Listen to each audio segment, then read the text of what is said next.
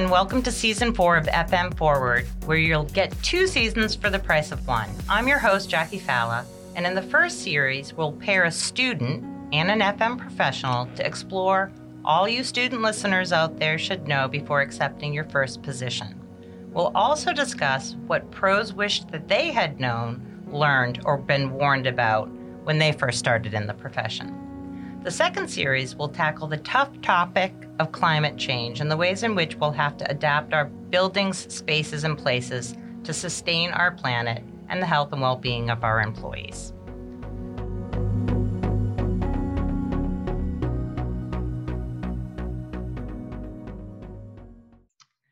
Thank you all for being here. I'm so excited to welcome Steve Ballard and Andrew McElman um, for our final of four episodes on an FM professional slash student uh, foray into what it's going to be like once uh, the student gets into the industry. So we are um, excited to welcome Steve, who has been at the Country Club in Chestnut Hill for 31 years. Um, started his um, education at Wentworth before matriculating to um, Northeastern and studying uh, civil engineering. And Andrew, you are coming to us from Mass Maritime, where you're a senior and you're um, you're seeking your candidacy for a BS in facilities management. Correct. Thank you so much. I will hand it over to you um, and try not to interrupt too much, but I am a curious sort. So apologize in advance if there's something that I feel that I just have to know. Or you can correct us, Jackie. well, you're the pro, Steve. And, and Andrew has a pretty structured background coming from a, a military institution. So um, I think I'm really on the outskirts um, in my career as a, a, writer for a construction management company, but I'll, I'll try to hold my own. I'm sure you will.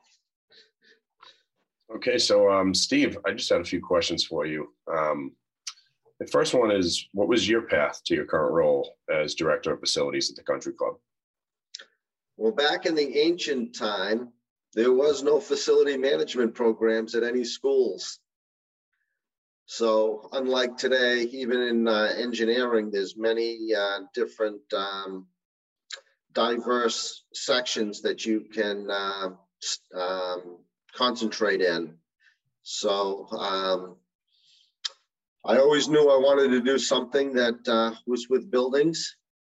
Um, so I did go to Wentworth for uh, building um, construction technology, which uh, is another program today that doesn't exist at Wentworth. Um, and from there, I went to uh, Northeastern for civil engineering. And uh, what was intriguing about that is the, the co-op program they had there. And I believe even Mass Maritime has co-op programs, which I can't speak enough of highly, more highly about um, than the co-op pro programs that are offered at different colleges around the country and universities.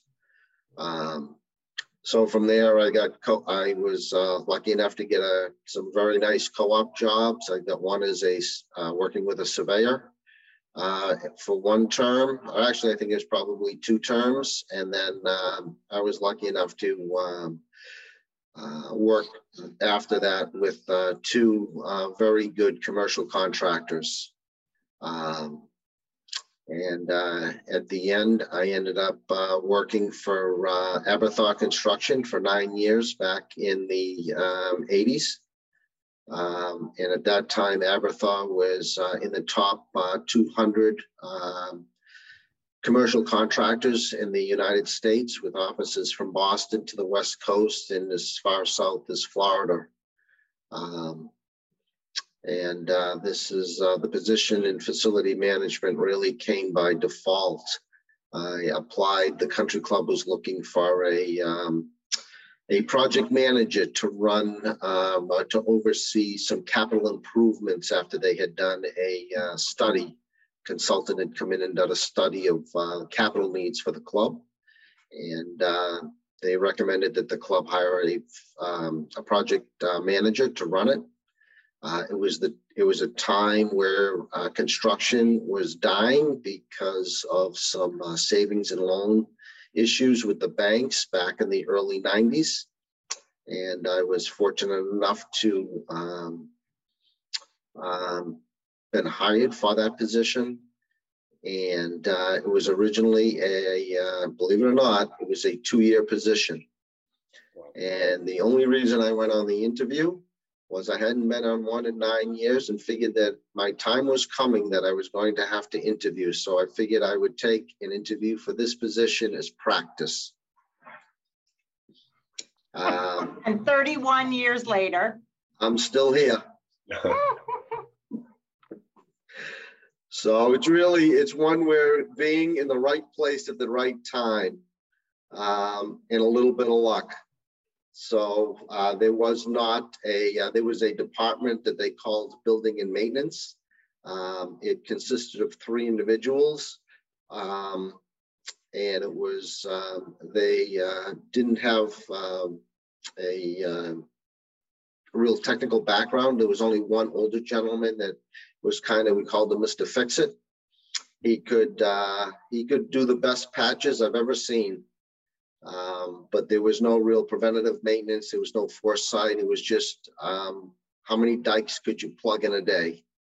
And, uh, as, uh, when I started, um, kind of tried to, uh, well, I ended up doing it, but, uh, what I did is, um, when I first started, I, um, tried to educate everyone on uh, what the department really could be and the money that could be saved by bringing a lot of talented uh, professions professionals into the into and become part of an employee in a robust facility department and so uh, 31 years later we're almost there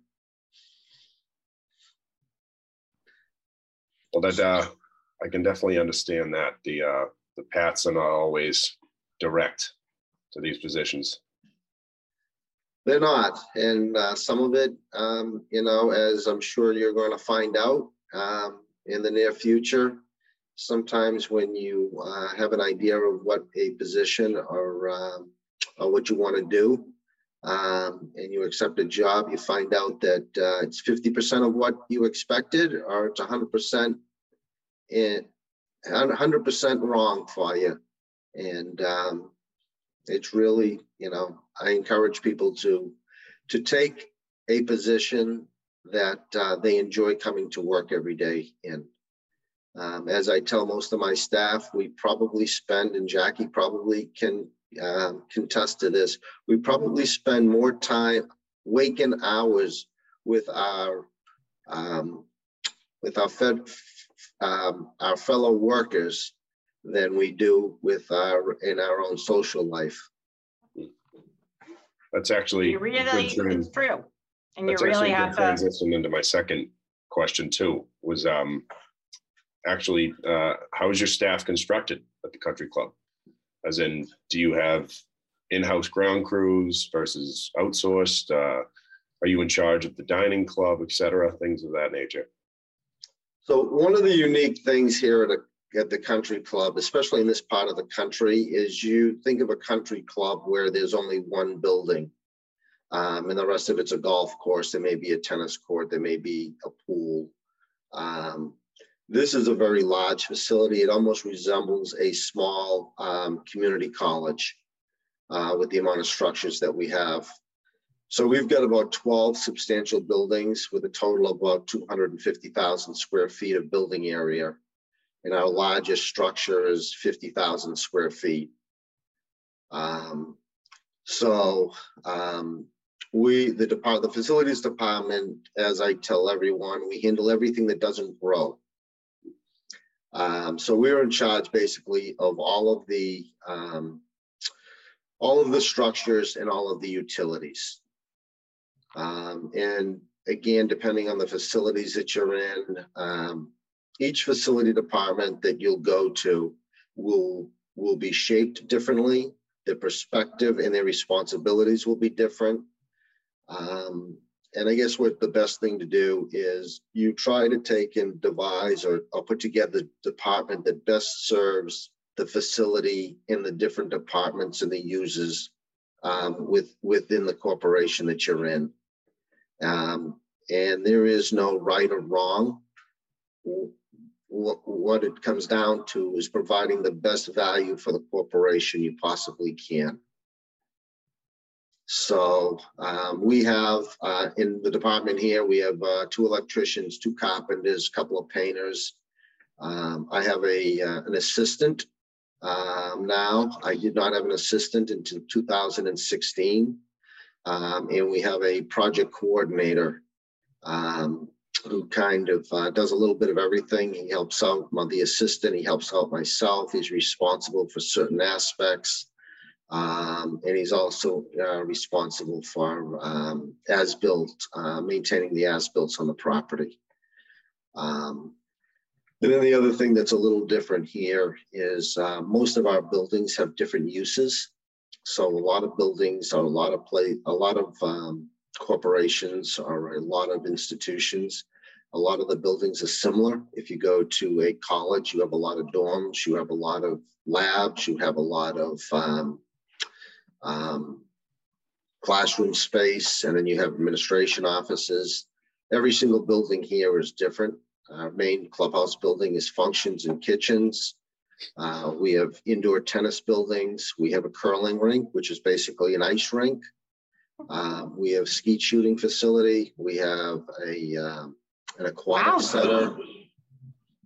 We have uh, we have a skating pond um, that if the winter, if the weather in New England got colder, we would skate more on the pond. But there are three buildings along the pond that uh, they're like log cabins that you would think you're in the middle of the woods up in Maine or New Hampshire somewhere. Um, we have squash, um, and we have a fitness center. So each one of them has its own um, specifics that you that we need to attend to. Um, and, um, you know, it's a seven day a week operation also. So unlike commercial buildings, uh, we are open seven days a week. Um, the department is staffed seven days a week. And so I've got uh, six to six people basically that staff this department six days, seven days a week, which in some ways is challenging. When I first started, there was only four of us staffing seven days a week. So we've we've we've we've come a long way. The staffing is just about right now. We've got a good system in place. Um, about 85% um, of the non-capital requirements are done in with in-house staff with respect to repairs and equipment replacement. Um, the golf course and anything that does grow uh, is a separate department. It's the agronomy department, uh, which maintains the golf course. They maintain all the plantings. They put in all the flowers in the spring and the summer. Um, we are not in charge of dining, uh, but we are responsible for all of the kitchen equipment in three kitchens. So we do all the preventative maintenance, we do all the repairs, and uh, we're in charge of uh, we, um, equipment replacement. We do the purchasing, we do the specs, we do, uh, and we schedule and do all the logistics to get things repaired, uh, replaced. So Steve, you, you mentioned as-built, and I'm not sure, Andrew, are you familiar with what those are? Um, I assume they meant pre-existing buildings. No, what they are, Andrew, it's basically, we take the documents that we had when the building was constructed. And as we make changes, we change the documents to represent the changes that physically took place over the years. So one of the requirements for the project, my project um, coordinator is the ability to um, operate CAD. Okay. um, so that we can make those changes. We also do, um, we do a little bit of planning for functions where we may put a plan together for seating in a room. Or, um, you know, there's instances where we'll put tents up on property. So we'll do the layout of where the tents is going to be so people can get an understanding of how, where the service entrances are you know, how many people they can fit inside the tent where the exits are and stuff like that. And those drawings act as like a roadmap if one of the 12 buildings that are on the property need to be renovated or there's a proposed addition to it. That's a roadmap for the architect and the builder to know where everything is. And it helps to eliminate the surprises that often come from not having um, up-to-date drawings. And it's a safeguard for if I got hit by a bus going home at night. It is. Because, you know, over the years, you know, a, a facility like yours does, you know, dozens and dozens and dozens every year.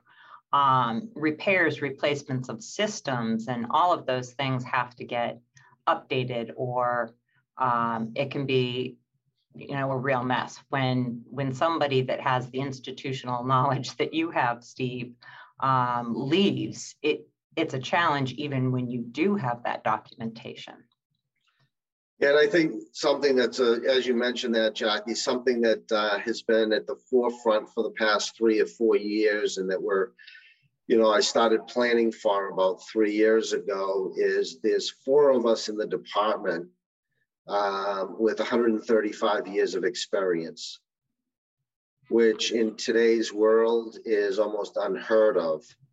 And I just suffered uh, my first uh, battle scar with that one. I had um, I had a painter that uh, had been here for 33 years. I was hoping he would be here until the fall, and in January decided to retire.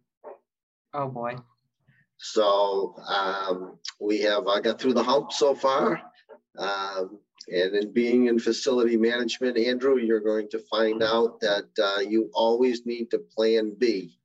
Uh, no matter how well you plan, you always need a plan B. So you'll learn never to put all your eggs in one basket. And um, that is a uh, normal operating procedure. So uh, not only do we have our own painters, but I have an alliance with a couple of painting firms that uh, we've used for many years. So when something like this happens and I still need to get things done, it's a simple phone call. Uh, they're here, you know, they may, last, the painters that I have here now that I just called in had been here three years ago, but it's like they never skipped a beat. They knew where the paint was, they knew what they needed to do. It needed very little direction, which helps a lot. Understood. Have a plan B. Good advice. Because I tell you, plan A only works 50% of the time. Um, my fourth question is, how did COVID-19 affect your duties as director of facilities? And was there a major decline in member presence at the country club or on the course itself? Um, it's interesting. That's an interesting question. And, you know, I've, I've looked at this one since you had um, sent these out a little earlier. Um, I think everything that you do, it's, it's within, it, it it's a, the COVID-19 is more of a, and, and it's a real thing, but how it's addressed, I don't think anybody really understood how to address it in the beginning. So everybody was um, kind of formulating what they believed to be the best um, way to proceed for their particular organization. So one of the uh, things that we did, um, we uh, actually closed the facility for four weeks. We actually closed it a little longer. We locked it down for four weeks. So the first week um, that the uh, that the world closed down, I actually came in every day. Um, I started um, shutting or scaling back systems. Uh, my entire staff was um, told to stay home. Um, and then from week second two through week five, we um, the club actually has employee housing on site. We house 32 employees that live here. That's their permanent residence. Um, So we had volunteers that stayed on site that promised not to go outside of the, um, the boundaries of the property line. Um, and they kind of watched over, well, the world and the club figured out what the next steps would be. Uh, what we ended up doing is we put in safety protocols for cleaning. Uh, we spaced out tables for dining. Uh, we started to do takeout in the beginning. Um, when the state allowed the golf courses to reopen, we did reopen our golf course.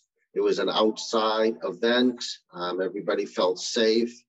And we actually had more golf rounds in 20. When did COVID hit? 2019, right? I'm losing track. So 20. March 2020. 2020, okay. So in 2020, we had the most golf rounds in the, in the, in 2020 season um, than we've ever had here at the club. Uh, because nobody could do anything else. So everybody, all the members wanted to come out and, and play golf. That's amazing. It really is. We ended up opening the pool facility up in uh, middle of July. And what we did is we uh, created 12 foot circular pods. So a member could sign up for two hours and occupy a pod for two hours.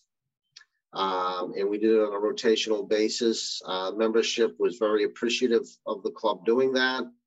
Um, we had a few that was disgruntled and basically those that were disgruntled were the ones that showed up when it either rained for those two hours or there was no sun during those two hours. Um, but it was uh, oversubscribed um, for every week for the remainder of the summer. Um, but again, they were appreciative to do that. Uh, we have four outdoor tennis courts also, so they did play tennis outdoors. Um, and then as we get into the fall, um, you know, the whole world kind of figured out how to deal with COVID. So we gradually tried to get back to normal as best we could. Um, just like all of the restaurants in Boston, we we had people eating out on the porch decks until probably late December. Um, people were Just a different in. world, Steve. It certainly was. Um, and to a degree, some of those, um, some of those aspects still remain. We still have people today that are members that uh, will only eat outside. They Yeah. won't eat inside, and and that's fine. And we've kind of ind- adapted and enhanced that to a degree. We did upgrade our HVAC systems. We put uh, bipolar ionization in all our uh, all our all of our HVAC systems that we could. Uh, that made people feel a lot better. We bought um, units that you could put in the member spaces in addition, so that people could see that we're, something was actually being done to help um, collect the virus or the bacteria or clean the air, however they wanted to think of it. Um, but there was a lot of um, those type of uh, units on the market. Um, we bought one that was, uh, we think was, uh, works very well with uh, little maintenance uh, that al- went along with it. That's great. Did you expand your outdoor seating as a result of the pandemic? Um, we didn't really expand it. We enhanced what we had. So we didn't fully use what we had, what we could do outside because there wasn't a need to. But um, now that uh, when COVID hit, everybody wanted to eat outside. So we made the accommodation in areas where we normally wouldn't have done it, of which we continue to do them in those areas today. Um, and then last summer, we actually uh, put a tent up on our center circle, our oval. Um, and we did that because when we committed to put the tent up in the beginning of 20, January of 21, we didn't know what the summer was going to be like. And the day that the tent was put up was the day that we kind of went back to normal for eating inside again. Mhm. Um, we did keep it up. There were some events that people would only uh, book the event outside uh, in that tent. Um, so it became useful. Um, it didn't get as much use as, as we thought it would, just because the, the um, criteria has changed in the spring on, um, on what you could do inside. So the club really tried to accommodate um, as many members as they could um, through the past two years. Um, and uh, for the most part, the membership has been very appreciative of that. As you moved into the hybrid uh, situation, Steve, did you have, did, did you find that you were putting on more events, that you were, you know, toggling back between the outdoor and indoor? And did that put additional stressors on your facilities team? No, it really doesn't be, because we, our, our um, event capacity is based on kitchen capacity. Oh, I see. So if we don't, didn't, if we book the outside event, that means something inside didn't get, um, didn't get booked. Um, we tried to book events that were smaller in size. And even a lot of, a lot of people would not book events that had more than probably 30 people to it. Uh, because what you what we found was is if someone was planning to have a you know, say they were having a birthday party and planning 100 people to invite 100 people in the end only about 30 would commit to coming if they invited 100 or 120 to it because people just felt uncomfortable associating with that many people Sure. That ma- Yeah. that makes sense. So um, we really haven't been under a normal operation since 2019. Our, our February, our really, you know, probably February of 19. It's understandable because I About 20. know, I know that running somewhere like the country club, COVID's going to affect your job and the facility itself more than it's going to affect, let's say, a corporation in, in town for an actual company instead of for, you know, a membership basis country club. I, th- I think, I- think what happens though, Andrew, is I think it affects anybody in facilities it's going to affect. It's just to what degree and to what avenue it affects it. Mhm. There's a lot of, um, you know, I'm sure there's a lot of facility managers that are in downtown office buildings that are reinventing spaces while nobody is there. Um, I'm sure there's other ones that, you know, the tenant is decided their lease may be up at, you know, during the past two years, so they're trying to re- reconfigure the space to accommodate what the new outlook on office space is. You know, you still have to maintain the systems within the building. That's never going to stop. You still have to do your preventative maintenance. You're still going to need to replace equipment that's um, at the end of its useful life because it's just going to cost you too much to continue to repair it. And you really can't stop running a lot of this equipment. It will affect the building, you know, in a very short time frame. Mhm. And Yeah, there are think- things like Legionnaire's disease and a whole, you know, you can, the pandemic can decide to arrive and everybody can evacuate the buildings, but the buildings still live and breathe. Cor- Correct. You know, and, you know, and some of your systems, your fire alarm systems, you still need to maintain. You still have to have your inspections done. Your sprinkler systems, your elevator inspections, all of those still continue, even if nobody's occupying the building. And then, you know, the other thing that goes with it that we've all seen in, in no matter where we've been is the amount of people that retired. You know, there's been a lot of people that uh, were still working that were of retirement age, or there were people working that were con- that weren't quite of age but considering early retirement. And a lot of people had a um, you know change in lifestyle over the past two years. So in a lot of facility departments, you may not have filled some of the positions that were left that became vacant. And Andrew, I think you're probably well aware that uh, there's more facility positions open than uh, graduates that are coming out of school. Definitely. You know, so I, I think the, you know, this particular uh, profession um, will always be needed. And um, it's just like the trades, you know. Um, how do you attract people into these professions because they're they're they're great professions. Um, in my mind, they are at least, and then um, you can make it. You know, you can make a very comfortable living doing them.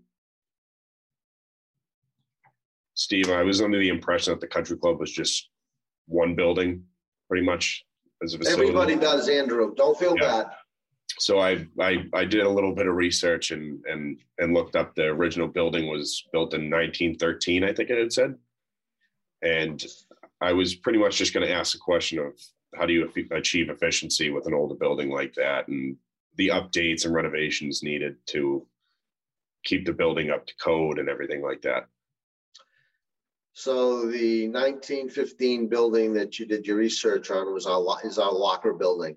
Okay, And um, so our oldest building actually is our clubhouse. Um, I'm just trying to go off memory. It is our clubhouse at this point. It was uh, an old farmhouse when the club was established in 1882.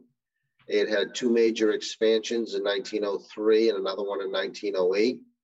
And um, it was um, a little bit of renovation work from 1908 up until 1994. And then we did a major renovation of uh, systems, um, MEPs, uh, expanded the kitchen a little bit, and um, can reconfigured some of the rooms on the second and third floors in 94. Um, but the structure still stands the way it is. Um, but I'm going to go back to the um, the 1915 building, which is our locker building. Mm. So one of the interesting aspects that ties into the COVID uh, piece is in um, in June in in August of 21 uh, 1920 in August of of 19 of 2020 August of, of 2020 we had the club had plans on um, renovating the locker building. We were going to uh, put a small addition on and renovate it because it had not been renovated since it was built in 1915. Wow. And I was gonna say the nineteen ninety-four building, your original farmhouse building needs to be renovated. It's almost been thirty years. Well, Jackie, we have started the planning process for that building to go under a, a major renovation, um, which right now is projected to start in 2026 and be a two-year project. Wow. Um, so we go back to the locker building when COVID hit in March. We had um, just sent out construction documents for final pricing. And when COVID hit, the club wasn't sure they were going to proceed with the locker building renovation project. And it was a project that we really needed to do for the US Open we're holding in June of this year. Oh, wow. Um, and it was one that we needed to start in 2020. Um, just because of the magnitude of that project. Mhm. Um, and we had two meetings a week for eight weeks. And very unorthodox. We had a risk management where the membership, uh, well, the Board of Governors and the Facilities Committee, we all discussed on the risks for the next week. Um, because at that point, all the construction had also been shut down due to COVID. And we weren't sure whether we were going to be able to start up, whether there were going to be enough, um, enough labor force to do it. Um, and we, we really did not want to get in a predicament where we started the project and could not finish it, or it couldn't be finished in the time frame we needed it. So we ended up taking and um, signing off on the buyouts, the construction buyouts on a weekly basis, depending on what subcontractor needed to start shop drawings and need and delivery times of materials And we did that for another eight weeks. And when we, when we get to May, when we get to May, the beginning of May, we had enough information and felt confident enough that we pulled the trigger on the construction project and asked the contractor not to start in August, but to start on June one. And it was a good decision that we did make because um, it allowed us to get material orders in sooner. Because as the summer of 2020 went on, materials were becoming more scarce to um, secure. Um, it did play havoc a little bit with the schedule because we were moving faster than we could get materials in. And as you can imagine, in a 1915 building, we found a lot of surprises. Um, Welcome to the club. Yeah, exactly. Um, but we did finish it. Unintended. And we finally completed, it was projected to be completed in the spring of twenty-one, and we, we actually opened at the end of August of last year, tw- uh, I'm sorry, in the spring of twenty-two. We actually opened in the, uh, August of twenty-two, love last fall, last, uh, late last summer. Of 21, yeah. That, congratulations. That's, um, I'm sure everybody was um, holding their breath a little bit because there were so many uncertainties um, as, as there still are, as it relates Correct. to supply chain and, and labor force and, and whatnot. Um, now, Andrew didn't ask this, but I'm assuming that um, you spearhead all of those capital projects and act as the owner's um, project representative, that you don't hire somebody out to do that. So that's, a that's a lot of responsibility. Um, I do act, I am the forefront of the stuff on site. Um, we have gotten a little smarter. And, um, I will admit, I'm getting a little older and a little slower. Um, so on this particular project, we actually hired a, um, outside owner's project manager. Uh, Oh, he's a, si- he's a single individual. He works for himself. Um, him and I are about the same age. Um, we have the same mindset. So we acted as kind of, um, in tandem. Uh, he was a great help. Um, he came once a week to walk the site, to attend some of the meetings. Um, I was, um, the eyes and the ears on site. Um, we worked very well together and he's gonna continue on. Uh, in fact, um, there are some other projects that we're doing, smaller ones that, uh, him and I still collaborate on and, uh, very much involved with. Um, if I go back a little bit from here, um, in two thousand and sixteen, we had a eighteen ninety-four Stables building that, um, was in dire need of a lot of help. Um, it was in, uh, as, it- as the name is, Stables, it was a Stables building that was, uh, took on many different usages from eighteen ninety-four. And in two thousand and sixteen, the club decided to, um, finally tear it down and rebuild a new building in that, in that, um, same footprint. That is actually our new fitness center. It's a twenty-five thousand square foot fitness center with two golf wow. simulators in it. Um, I did not have help at that point. That's how I got a, an assistant director at that point, because not only did, um, I have that going on, uh, the club, um, decided to do three major projects after we started that project. Um, after I told them that we had no capacity. And it was a, uh, pretty interesting, once a year, we go through a budget process. And, uh, that budget process, I, as you can imagine, I was pretty fired up. So, uh, it was amazing. A day after that budget process, I was told to hire an assistant as soon as possible. That's not the time to hire an assistant, though, when you're in the middle of a fire. Um, but, um, I lucked out. I did, I did get one and, uh, he's been with me since. He's, he's been a great addition. Um, So, um, but we did complete the Stables project. We actually opened, uh, we started in March of sixteen and we completed it in, um, uh, we opened it in August of seventeen, two, uh, two thousand seventeen. Wow. The Country Club really is uh, an amazing example of how varied an FM's role can be within an organization. I mean, I, I had no idea, I, I don't think Andrew did either, that you housed people um, on the campus and that you had so many different buildings. It is indeed um, like a mini campus and to be running um, multiple renovation and deferred maintenance projects simultaneously on top of all of those other responsibilities um, is a huge, huge um, workload to carry. Um, it's it's fascinating, and I think um, I know I've I've gotten a good sense of um, what you're doing there. We have time for about one more question. Andrew, is there um, one that is that you really want to make sure you get in? Yes.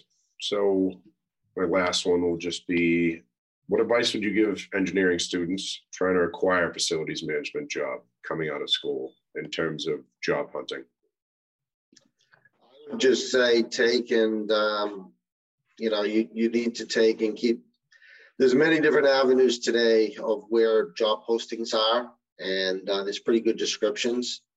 Um, I think you really got to take and decide what intrigues you um, and the positions you want to apply for. Um, and um, I would ask a lot of questions in the interview on what experience you're going to get. Um, there's a lot of facility management jobs where you're going to do one thing every single day. Um, personally, that's not one that I would ever take. I want the variety. I want to be able to continue to learn. And most facility management jobs, you will be able to learn something on a weekly basis, if not daily. It's it's ever changing. Whatever I can tell you, whatever I plan for to do tomorrow, it's never going to be 100% perfect. It's going to change at some point. It may change overnight. It may change at noontime tomorrow, but it will change. But there's a lot of people that are very comfortable in doing the same thing. There's some corporations where there's one individual that just runs the building management system. There's positions where some people just oversee the um, the uh, work order system. Um, but the as a as a as a graduating student, I would definitely take and gravitate to the to the positions that offer the most variety.